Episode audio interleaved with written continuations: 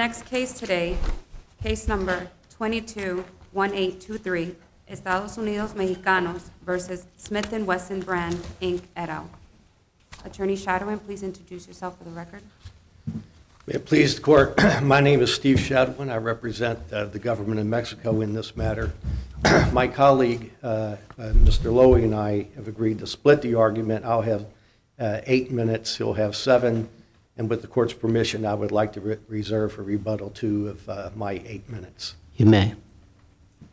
The district court here committed uh, three errors, each of which independently is sufficient to require the reversal of the court's grant of the motion to dis- dismiss this complaint.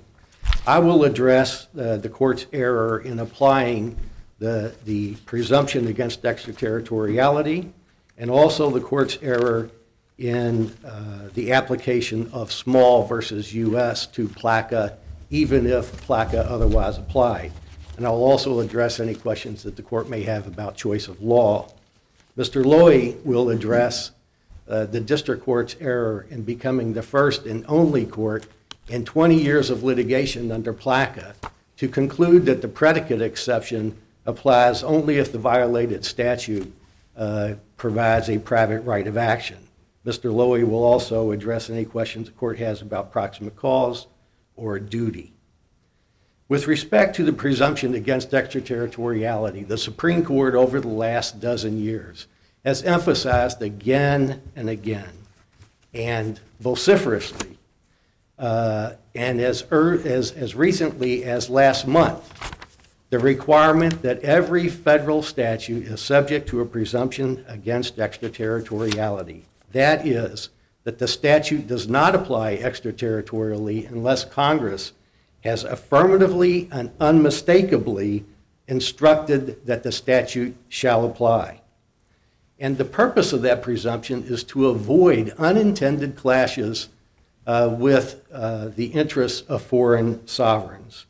And it ensures, in essence, to really put it uh, to the nut of the matter, it ensures that if a, applying a statute extraterritorially is going to have some possible foreign policy implication, that that decision, whether to go ahead and apply the statute despite those foreign policy uh, implications, that that decision is made by the political branches and not by the courts. Well, how, how is this even being applied extraterritoriality in an extraterritorial way? Well, because the PLCAA defines the claims that are precluded, and it defines the claims as those that arise from injury from gun misuse. That's what the statute says. This is not an absolute prohibition on claims against, against gun manufacturers. That's not this statute. The statute defines the claims that are precluded, and it defines them to be claims arising from injury from gun misuse. But it doesn't preclude claims filed in Mexico courts. It just regulates what can be filed or not filed in U.S. courts. With Yep. respect, Your Honor, it doesn't regulate what can be filed in U.S. courts. It defines the, the claims that can be filed. Well, in it says US certain courts. claims can't be filed Uh, in U.S. that- courts. That's correct. So And- suppose Congress said no punitive damage claims can be filed in federal courts. Would that be run into extraterritoriality issues? It would determine what the, the, what the focus of that statute is, and that's where the district court here uh, erred, what was in, once you, the, the the district court correctly found that in general, the defendants had not overcome the presumption against extraterritoriality at the first step in the two-step inquiry. It then turned to the, s- the second step. I'm not which is sure I heard an determining answer the to my focus. question. It- Could Congress say no punitive damage claims filed in U.S. courts? It, it could say that, then, then the question would, would be, what is the focus of that statute? And does the, the conduct relevant to that focus uh, occur in the United States uh, or abroad?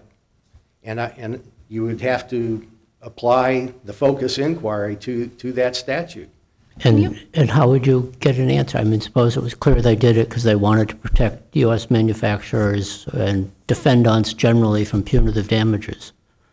I- If that were the focus of the statute, and then you would, con- if the conduct uh, relevant to that focus occurred in the United States, then you would say that's permissibly domestic.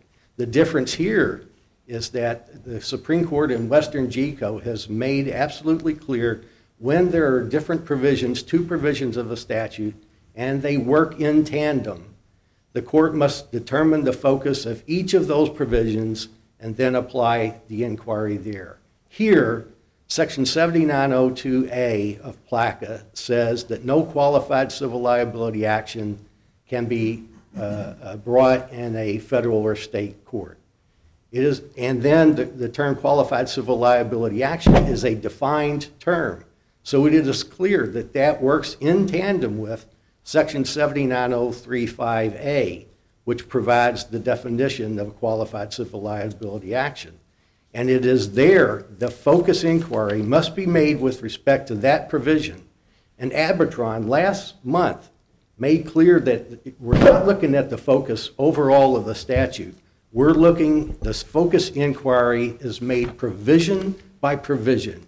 You must determine the focus of each uh, engaged provision. And here, when the focus inquiry is made on section oh, 70 79035A, it is clear again that the focus of that statute is injury from gun misuse, and that conduct uh, occurs uh, in Mexico. Let let me ask you, you- do you agree uh, that this statute, uh, what it purports to be, it's a jurisdiction stripping statute, correct? We don't believe this is a jurisdiction stripping statute, but even if it is, the focus, the two-step inquiry still applies. Supreme Court has made very, very clear it applies, this inquiry applies to every statute of every kind, including jurisdictional statutes. So the, the result of the statute would be that, for example, the Mexico would have greater rights in a U.S. court than U.S. citizens who can't seek any remedy, correct? That's the practical effect.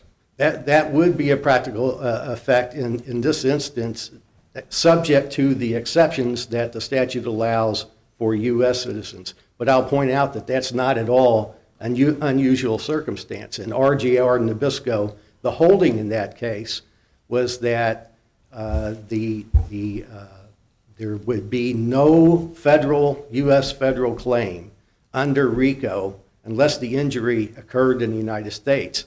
The Supreme Court then goes on and says, but that doesn't stop foreign sovereigns from suing in the United States under their own laws that may well give them a, a right of action. Uh, So it's not at all unusual uh, And and let me then, just a third part of the question, uh, let, let's assume that you, you are able to to bring the- the lawsuit here in federal court. Uh, It's diversity, so you're applying Massachusetts law. Doesn't Massachusetts law look, uh, the conflict of law rules to the, the, the place where the most significant relationship to the cause of action? Isn't that the test in Massachusetts? Uh, That is the test in in Massachusetts, but we think that that uh, points to uh, the the appli- application of Mexican law.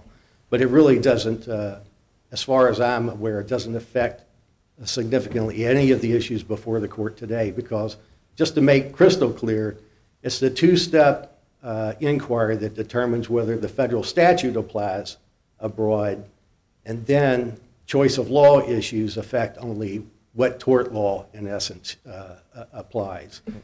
And so, And one last question, I apologize. Uh, If you cannot sue, if we were to confirm the district court, you cannot, Mexico cannot sue in federal court here in the United States, uh, it would have to use its own courts. The problem is then enforcing the judgment. That's the issue. If you come to the United States, I guess the, under the court's reasoning, if we were to firm, PLCAA would still not, not, you know, you wouldn't be able to bring an executor action to execute that judgment, correct? uh, the government has not ta- yet taken a position on uh, whether PLCAA would uh, preclude a, an enforcement action. But really, the reason we sued in the United States, yes, we would like money damages for the injury that has occurred, but there are 20,000 deaths a year that are caused by this conduct. And what we want is an injunction to make these defendants start paying attention to their distribution systems. And it's only U.S. courts that can provide that injunctive relief. Can I, I just want to turn back. You said the focus is the injury from gun misuse. Yes, ma'am. Um, and I've been trying to narrow down what your argument is on focus, and I'm wondering if you can sort of address this question. I understand your argument to be that the resulting harm in Mexico um, is, is the injury, but is that sufficient to satisfy the relevant conduct test? And I keep thinking about the fact that these guns were all sold in the United States. Isn't that, is your focus too narrow? Shouldn't we see a broader relevant conduct um, test here? Or am I looking at this incorrectly somehow? Uh, I don't think you're looking at it incorrectly, but, but uh, I, uh, there is a different uh, take on it. And that is that step two, uh, this uh, again was very helpful when Abitron recently clarified this. Step two of the two-step inquiry really is applying the presumption against extraterritoriality in a circumstance in which there is some relevant conduct in the United States, but also some relevant conduct abroad. That's the second step. A- And here, what, what matters, uh, and the other thing is, you may be tempted uh, to say, well, where's the defendant's conduct?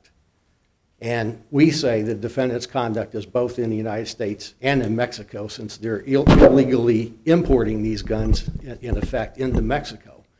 But the, the point is, the focus inquiry asks, where does the relevant conduct, where does the conduct relevant to the focus occur? And it doesn't have to be, and often is not, the defendant's conduct. For example, in the Morrison case, the court concluded that uh, the focus of the Securities and Exchange Act uh, is not where the fraud occurs, what, that the, what the statutes focus on is where does the securities transaction occur? And so it's defend, the defendant's conduct occurred in the United States, but the conduct relevant to the focus, that is the securities transaction, which was not conduct by the defendants, it was conduct by the victims, uh, occurred in Australia. Uh, and a similar sort of thing occurs in RJR Nabisco, where the defendant's conduct, the wrongful conduct occurred in the United States, but the focus of that provision, the injury, uh, occurred abroad. And that, the injury obviously was uh, incurred not by the defendants, but by, again, by the victim. So it's the conduct relevant to the focus. And the statute itself defines the claims that are precluded by injury from gun misuse and the conduct relevant to both of those elements. Substantive, el- the substantive elements of the defined claims that are precluded occurred in Mexico. Thank you, Mr. Shadowen. Thank you.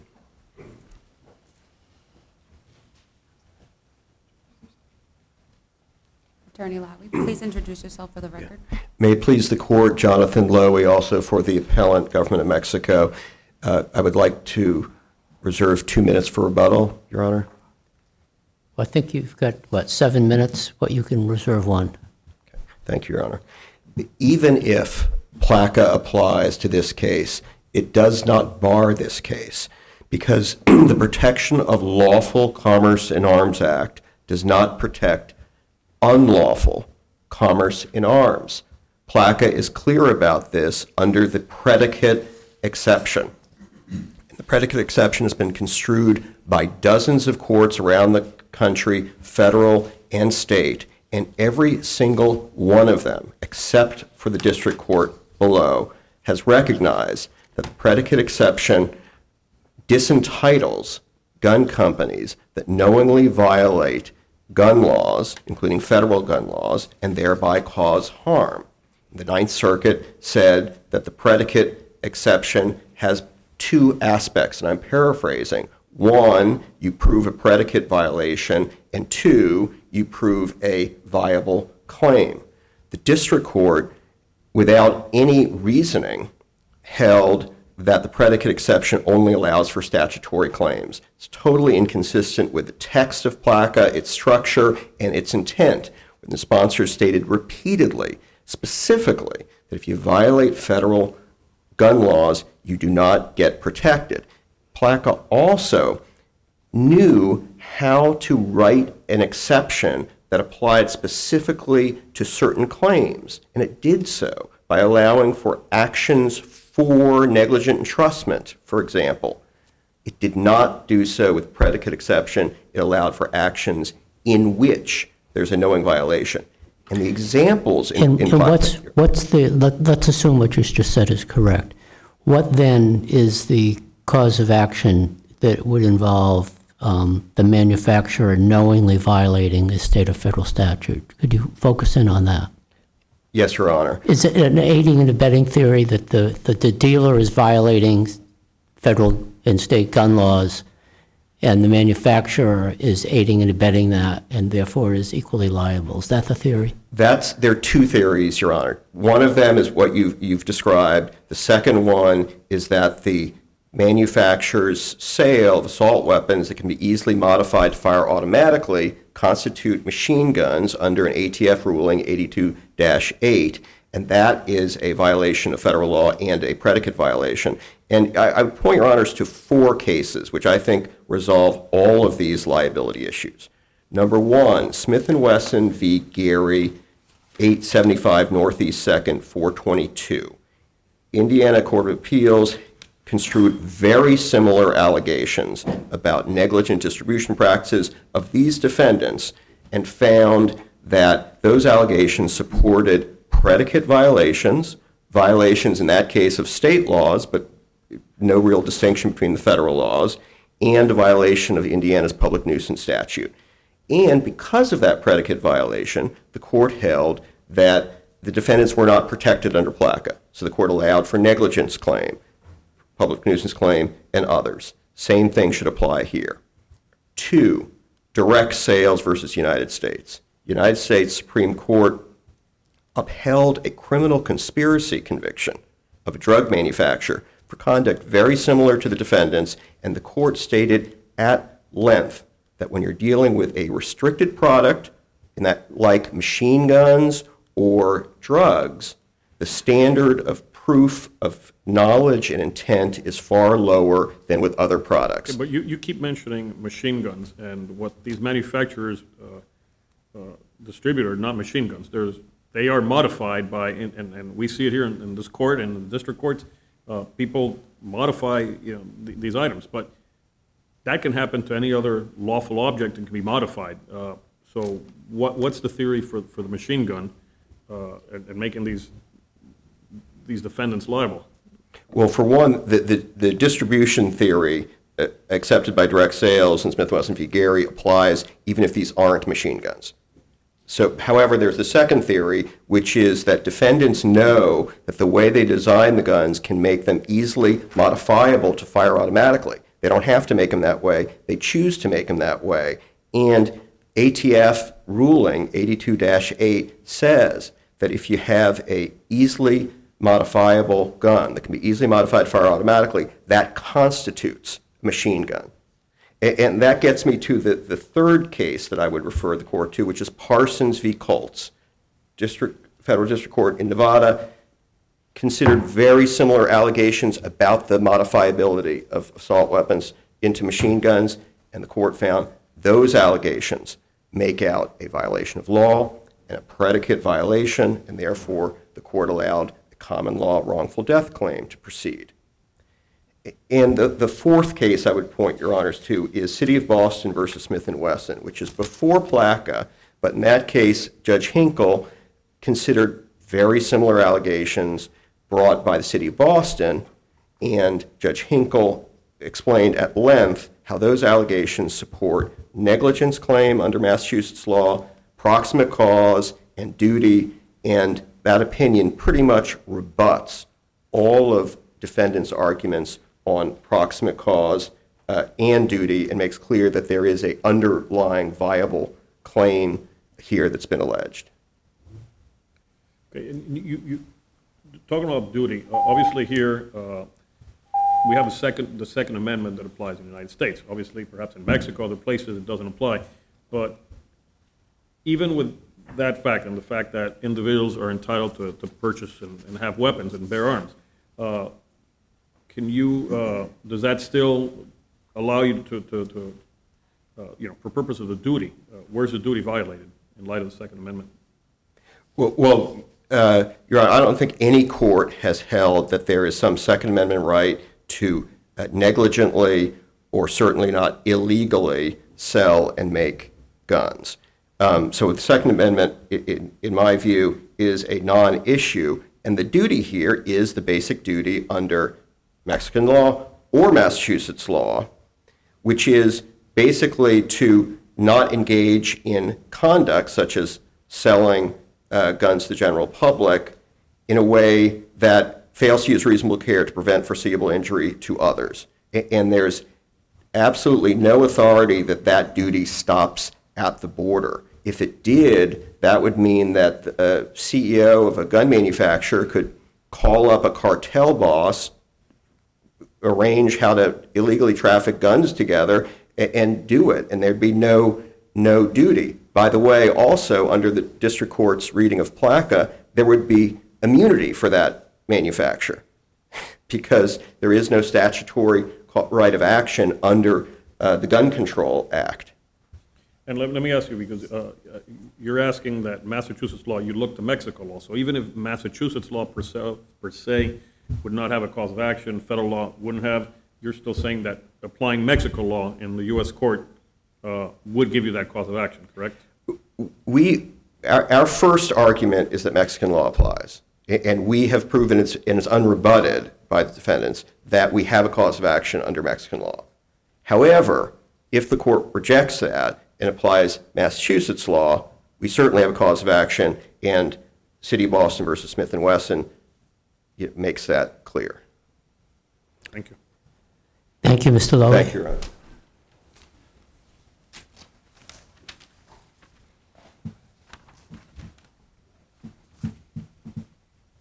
Attorney Francisco, please introduce yourself for the record. Thank you. Judge Kayatta, may it please the court. Uh, Noel Francisco for Smith & Wesson. I will be presenting argument on behalf of all of the defendants this morning. Your Honors, a statute's focus is the object of its solicitude, the interests it seeks to protect, and the conduct it seeks to regulate.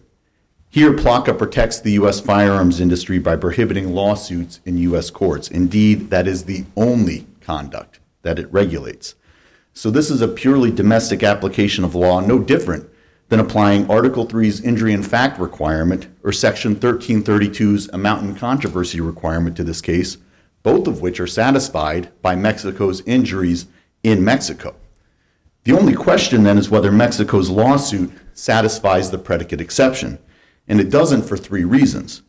First, Mexico hasn't adequately alleged any violation of U.S. law, not aiding and abetting liability under Twitter, not the machine gun ban under the Supreme Court's decision in Staples and this court's decision in Nieves-Castaño.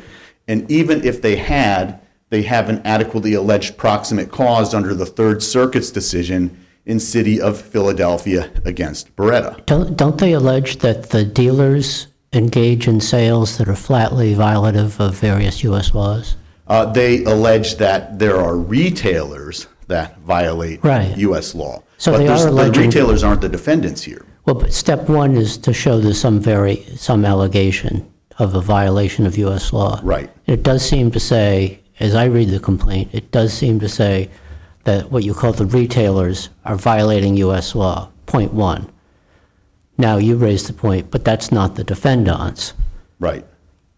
It seems the complaint then acknowledges that, at least on one of their theories, but then says the defendants are aiding and abetting those violations. And under federal law, one who aids and abets a violation of federal law is as liable as the principal. Right. So the logic would therefore be that the manufacturers, by aiding and abetting clear-cut violations of federal law and state law, are themselves as Sure. liable as the principal retailer. Sure, I understand the theory, but if What's you wrong with but that if you were to theory? accept that theory, you would have expanded aiding and abetting liability well beyond anything ever recognized, to the detriment not just of these defendants, but all criminal defendants. And could you throughout explain the why country. Of course, because the Supreme Court's recent decision in Twitter makes quite clear, walks through these principles that to es- that you don't come close to establishing aiding and abetting liability if all a defendant does is generally make their products available and then stand back and are largely indifferent to what happens down the road. This is actually an easier case than Twitter. In Twitter, the complaints alleged that the social media companies were dealing directly with the terrorist organizations. In fact, there was an allegation that Google reviewed and approved terrorist content and shared the profits with the terrorists. But the Supreme Court held that that still wasn't good enough because it didn't show the type of joint purpose and affirmative conduct that aiding and abetting liability required. So how do you distinguish direct sales? I think that's very easy to distinguish, Your Honor. That is a case where you had a morphine manufacturer that was selling directly to a doctor in such massive and unusually large quantities that there was no possible lawful explanation. Here, the defendants don't sell directly to anyone. You've got uh, lawful manufacturers that sell to lawful distributors that in turn sell to lawful retailers and on down the chain. But the allegation is, is that, sure, there's now, unlike direct sales, the manufacturers have interposed another mm-hmm. intermediary in the distribution chain, but the allegation is still there, as in direct sales, that the manufacturer knows what the retailers are doing. And that is precisely what the Supreme Court in Twitter rejected. That mere knowledge that somewhere down the chain, somebody is going to use your product to engage in some illegal activity is not enough to satisfy aiding and abetting liability. In small, you arguably had that kind of joint purpose because they were directly selling to a particular doctor in massive and unusual quantities. Here, Mexico concedes that the vast majority of retailers are totally law abiding. They concede that only 2% of all American firearms find their way into Mexico. They don't allege that the defendants sell to anybody that they know or have reason to know are going to use those firearms to commit a crime. And they don't allege that the end users, any particular retailers, any particular cartels are subject to any kind of specialized treatment. Instead, as in Twitter, the most that you can say is they make these things generally available and then at worst stand back and are indifferent to what happens afterwards. So suppose they know there's dealer X, retailer X on the border with Mexico, and that it's ordering huge quantities of guns, and they know that those guns are being sold to cartel members, okay? I, I, if you assume arguendo that those are the facts, are you saying that wouldn't be enough for aiding and abetting liability? Well, Your Honor, I think if those were the facts alleged, I would still be saying that that's not enough. But here, there's no But why- allegation. Why, stay with the, hypo- why isn't that Sure, enough? because again, unless you've got some kind of allegation that particular retailers are being treated any differently in their business m- models, it falls four square under Twitter.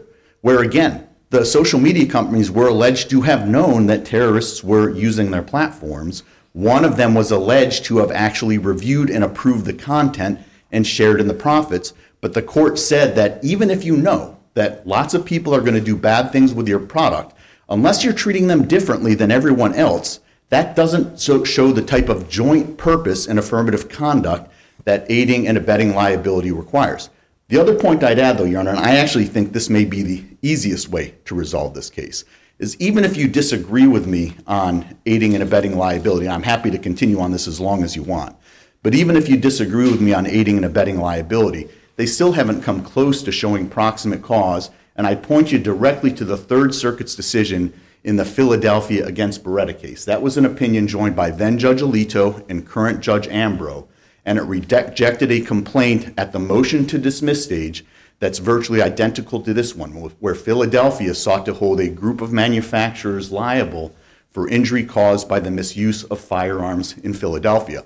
With respect, this case is actually even easier and easier than the other cases my friend cited because we have a chain of causation that reaches well beyond the United States and into a foreign country. You have licensed manufacturers that sell to licensed distributors, that sell to licensed retailers, that sell to individuals who satisfy the requirements of federal law, but some of whom happen to be straw purchasers. The same thing could be said of a, a pharmacist in West Virginia who's selling OxyContin in huge quantities. Your Honor, I think it is a two responses. One, there are courts that have rejected proximate cause in that context, including the West Virginia court. Uh, two, uh, that, is a much tighter chain of causation because there the pharmacists are actually selling directly to the end users. That's the chain of distribution, and three, all of those issues are currently on appeal. But here, the chain goes well beyond the, uh, well beyond the consumers because the initial purchaser then hands it off to a smuggler.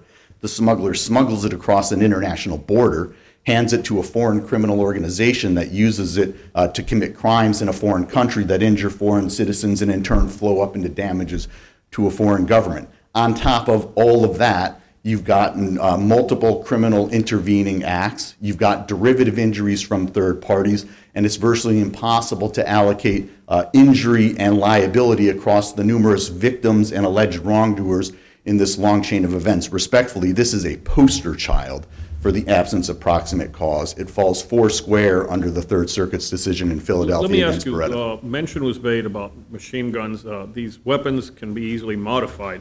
And of course, uh, you know, they're not manufactured to be machine guns, but knowing that they can be readily you know, modified, wouldn't that be a- a possible basis of liability and and taking it out of the PLCAA? No, Your Honor, and I would point you to, directly to this court's binding decision in Nieves-Castaño, and I'm quoting, "While an automatic weapon meets the definition of a machine gun, a semi-automatic weapon, in that case it involved an AK-47, does not." 480 F 3rd at 600, citing the Supreme Court's decision in Staples. And that's because these are not designed to be machine guns, and they can't be uh, made into machine guns unless they are first modified into machine guns. But it's very easy to modify. Anybody, you know, and, and we get cases, you know, it's just getting a chip or. Yeah. Uh, Doesn't that, and again, in, in general tort law, I- you go back to everybody's law school days, there's cases where uh, normally manufactured, you know, product, is, you know, there's the modification and then there's the liability. Yeah, it's not a machine gun simply because it can be modified into a machine gun. That's precisely what this court held in Nieves-Castaño. It either has to be designed as a machine gun, which this isn't, or it has to be capable of being restored into a machine gun. And you can't restore something into a condition that it never occupied in the first place. Otherwise, the federal government has been ignoring rampant violations of the machine gun ban for decades. You will have converted Suppose in. it's not a machine gun, okay, but suppose in discovery, the evidence shows there's a meeting at one of the manufacturers, and the subject of the meeting is, how do we design this so it can be most easily converted into a machine gun? Would you, if that evidence, with that, and I'm not saying that evidence Mm-hmm. exists, but for purpose of a hypothetical, if that evidence exists, are you saying there'd be no liability Uh, for the manufacturer for intentionally having tried to make sure the gun could be converted to a Uh, machine gun as easily as possible? Sure, Yarn, and two responses. First, that's not this case, but I will put that to the side. Uh, secondly, no, it's still not a machine gun. If it was not originally designed as a machine gun, it's not a machine gun, and you cannot restore something to a position it never occupied in the first place. But in any event, if you were to disagree with me, not only has been the, has the federal government been derelict in its duty by not enforcing the law for uh, for decades, you've converted not just these defendants into felons, but all of the millions of Americans who currently possess these firearms. They are the AR-15 is one of the most popular rifles in America, and this whole debate that we've been having over the assault weapons ban, the expiration of the old one, and whether to adopt a new one, it is totally irrelevant because lo and behold, the very same weapons are already banned by the machine gun ban. At the very least, our position would be compelled by the rule of lenity, since this is, after all, a criminal statute. So I don't think it's even a close call on the machine gun ban. To me, the, uh, the real questions are aiding and abetting liability. I think that's squarely governed by the Twitter case, and proximate cause, which is squarely governed by Philadelphia uh, against, uh, against Beretta, which is on all proximate fours with this cause, case. there's, there's a whole array of different damage theories, and some of them are more attenuated or have more causal chains in them. But some of them seem a bit more directly proactive steps that the government alleges it was required to take because of the import of these products. How, I mean, suppose they needed to uh, increase their uh, border guards to intercept these. Are you saying that wouldn't have been proximately caused by the very violation of the retailers? Uh, absolutely, Your Honor, I would say that because you still start with licensed manufacturers to licensed distributors to licensed retailers to straw purchasers to smugglers Yeah, but I'm who starting then smuggle just- across the border. Just focus on the retailer. Yeah. Claim against the retailer. You know, if you, if it had a claim against, directly against a retailer that was alleged to have engaged in that conduct. Yes. None of which are part of this complaint, you know, I think the analysis would at least be different. If I were representing them, I would still be making a proximate cause argument. It would be a more difficult one than I'm making here. Well, then, if, if, if that is correct, then you're really dependent not on a proximate cause argument, but on Twitter. Because if the retailer could be held to have proximately caused damages, and aiding and abetting violation is tenable here, theory, then you've got the connection. I, I don't think so, Your Honor. I agree that the, the analysis is somewhat related, but you still need to show proximate cause between the actions that the defendant engaged in and the injury that is ultimately found. And I, I really do think that Philadelphia against Beretta is on all fours with this case. A very well-reasoned decision joined by two of, uh, two very highly regarded federal judges in this country who generally have otherwise different approaches to the law came to agreement on this case and said it wasn't anywhere close to establishing proximate cause. But even if you thought that the two were somehow related, proximate cause and Twitter, you know, we still win because I think we're right under Twitter and we're right under proximate cause. Uh, Twitter is a much easier case than this one. If there was no aiding and abetting liability in Twitter, then there sure is no aiding and abetting liability here, where there is no evidence that there's any kind of joint purpose between the manufacturers uh, and, and the one distributor here on the one hand, and the harms that, uh, and uh, the, the alleged violations of law on the other. Not a shred of evidence that there's some kind of joint purpose, that they want to make it succeed uh, as their own. There was far more evidence of that in Twitter than there is in this case. And I would emphasize that that kind of ruling on aiding and abetting liability would have dramatic implications well beyond this case to all defendants who are charged with any form of aiding and abetting liability throughout this country because you would have been a, you would have adopted a theory that pushes the bounds of aiding, aiding and abetting liability well beyond where it's ever gone. And direct sales isn't even closely on point They because do say, they they do say, that they do say that the marketing was designed, and some of the product design decisions were designed precisely to aid and abet the uh, retailers and make, having an attractive product for the cartels. Well, a couple of points. The, the district court rejected their mar- marketing theory on the merits under state law, and they haven't appealed that issue. If you actually look at the complaint, uh, there's no allegation that, um, that the, that the defendant's mark, I mean, I'm sorry, the defendant's marketing is not in any way false. It, it- it's actually technically true. It's accurate. It states exactly what the firearms do. And I don't think you could possibly establish proximate cause between the marketing and any alleged violations. They don't even allege that the, the violators saw the marketing or, or, or, you know, particularly the, the, the end individuals who were charged with inflicting injury on Mexico. There's no allegation that they even saw the marketing materials. So I don't know how you could possibly uh, satisfy proximate cause on that theory, uh, which is probably why it's not an argument that they're strongly pressing on this appeal. Here, though, I think it is quite clear that PLCAA applies. Uh, They haven't adequately alleged any violation of law, not aiding, and abetting, not the machine gun ban. And even if they had, I think this case is on all fours with the Third Circuit's decision in City of Philadelphia against uh, Beretta. Let, let me ask you, in your client's views, or or the- all the uh, defendant's views, are there any Second Amendment implications in this analysis? Oh, I, I, I sure think that there are Second Amendment implications in this analysis because you're talking about a lawsuit that uh, has potentially crippling effects on the ability of uh, individual firearms owners to, to ob- obtain firearms. You're also, they're also asking you to apply Mexican law to the regulation of U.S. firearms in this country. And while I agree with my friend that the choice of law analysis is totally irrelevant here, we win no matter how you resolve the choice of law analysis, I would emphasize that they are completely wrong on the choice of law question. The, they concede that the only reason they filed this lawsuit in the United States is because they want an injunction regulating the manufacture and sale of firearms in this country.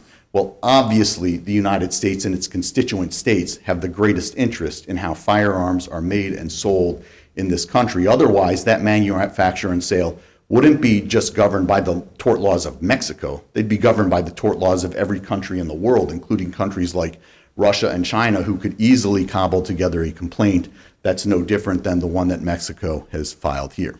Let me, you, you mentioned the issue of the injunction, and let me say, this, this is a case that was brought in the District of Massachusetts. So assuming we were to uh, reverse the district court, and the district court would impose an injunction, that's not a universal injunction. It, it would only apply to Massachusetts at this time, am I correct?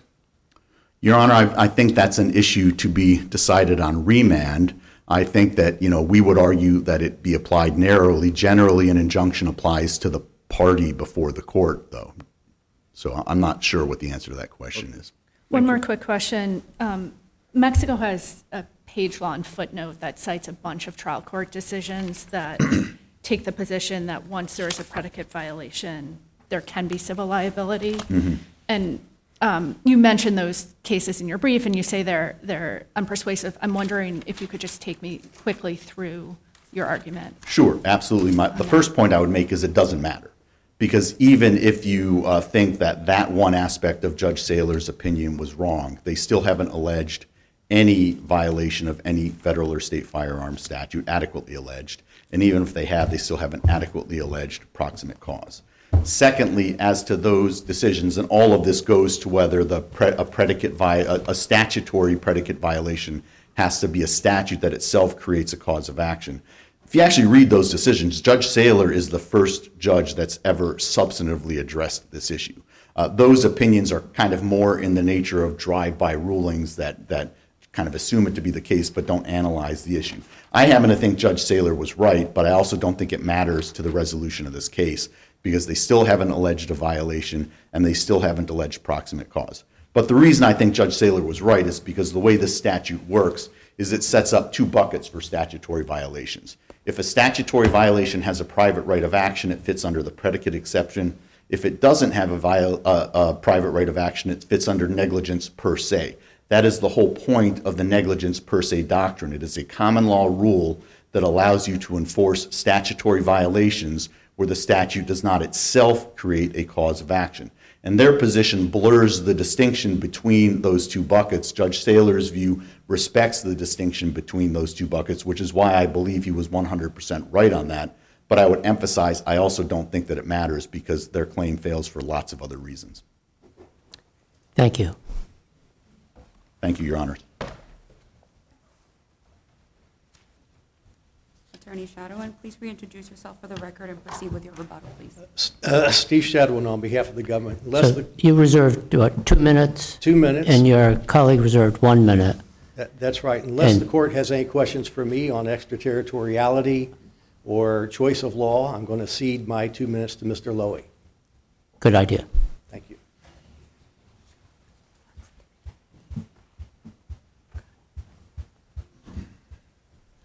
Thank you, Your Honors. Jonathan Lowy again for the government of Mexico.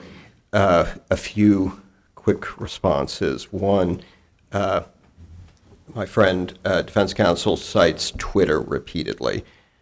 Twitter does not help them at all. Twitter cited direct sales approvingly to, when talking about potential claims that are still allowed in a future case. And also, Twitter does nothing to address direct sales' central point, which is when you're dealing with a regulated product that's sought after by criminals and traffickers, like drugs and guns, there's a very different standard than ordinary commerce, which in the Twitter case were tweets. So uh, again, Twitter, Twitter helps us. Also, our case is, if anything, stronger than direct sales, even without discovery. Because for one, we allege, and this is a complaint at paragraphs 90 and 91, that the U.S. Department of Justice 20 years ago asked these defendants to stop supplying high crime dealers and stop engaging a lot of these practices that are, that are the focus of our case. And the defendants completely refused. That is completely contrary to direct sales, where the government asked the defendant to stop doing some of these uh, bulk purchases, and the defendant listened, but didn't do quite enough, and ended up being convicted of criminal conspiracy. So the, the case is stronger. Uh, Is counsel- there, is there an allegation of something analogous to bulk purchases here that the defendants would know about? Absolutely. I mean, w- that's one of the major practices of traffickers. You have someone going into a gun store saying, I want a dozen assault weapons, I want thousands of rounds of ammunition. Everyone knows that person's trafficker. They come back a week later, they want another dozen. I, I had a case where they, they had wanted 85 guns in a single the purchase. retailer would know that. The retailer and the manufacturer has that information if they want to, and if they don't have it, they're willfully blind to it. So it's exactly the same. In fact, Direct Sales was a mail order company, had no interaction with the defendant, uh, much less interaction than these defendants, as a matter of fact. The defense also, they talk about City of Philadelphia repeatedly. City of Philadelphia is contrary to the City of Boston, which properly states Massachusetts law. And by the way, there are a handful of cases that went, that agree with City of Boston on proximate cause and everything else, including the Supreme Court of Ohio, in City of Cincinnati, Supreme Court of Indiana, in City of Gary, federal court in White versus Smith and Wesson. All those ca- cases agree with City of Boston, which is the Again, Massachusetts law contrary to City of Philadelphia. They, they also cite uh, Castaño and the Staples case on the machine gun point. Both of those cases are only talking about mens rea. That's it. The mens rea required to violate the machine gun ban, not what constitutes a machine gun. They cannot dispute ATF ruling 82-8, which makes absolutely clear that what we allege violates the machine gun ban. Let me ask you just one question. Let's assume that uh, you're right and uh, the PLCAA statute doesn't bar Mexico law from applying right now as construed. That wouldn't prevent Congress from uh, further amending the statute, and maybe that it's a civil statute, making it retroactive, correct? But it would have to, in your view, it would have to be Congress to do that? Certainly, Congress could. I, I'm not prejudging whether that would be constitutional to retroactively do it, and whether there'd Or be other problems. but- prospectively, Congress could amend the statute where you say there's a lagoon there that allows you to apply Mexico law, correct? Congress could certainly amend PLCAA to say what the district court said, which is the predicate exception is limited to statutory actions. Congress clearly chose not to do that, eh, eh, um, even though the district court uh, incorrectly ruled that, that that was the meaning of the predicate exception. Thank you. There are no further questions? Thank you. Thank you. Your Honors. That concludes arguments in this case.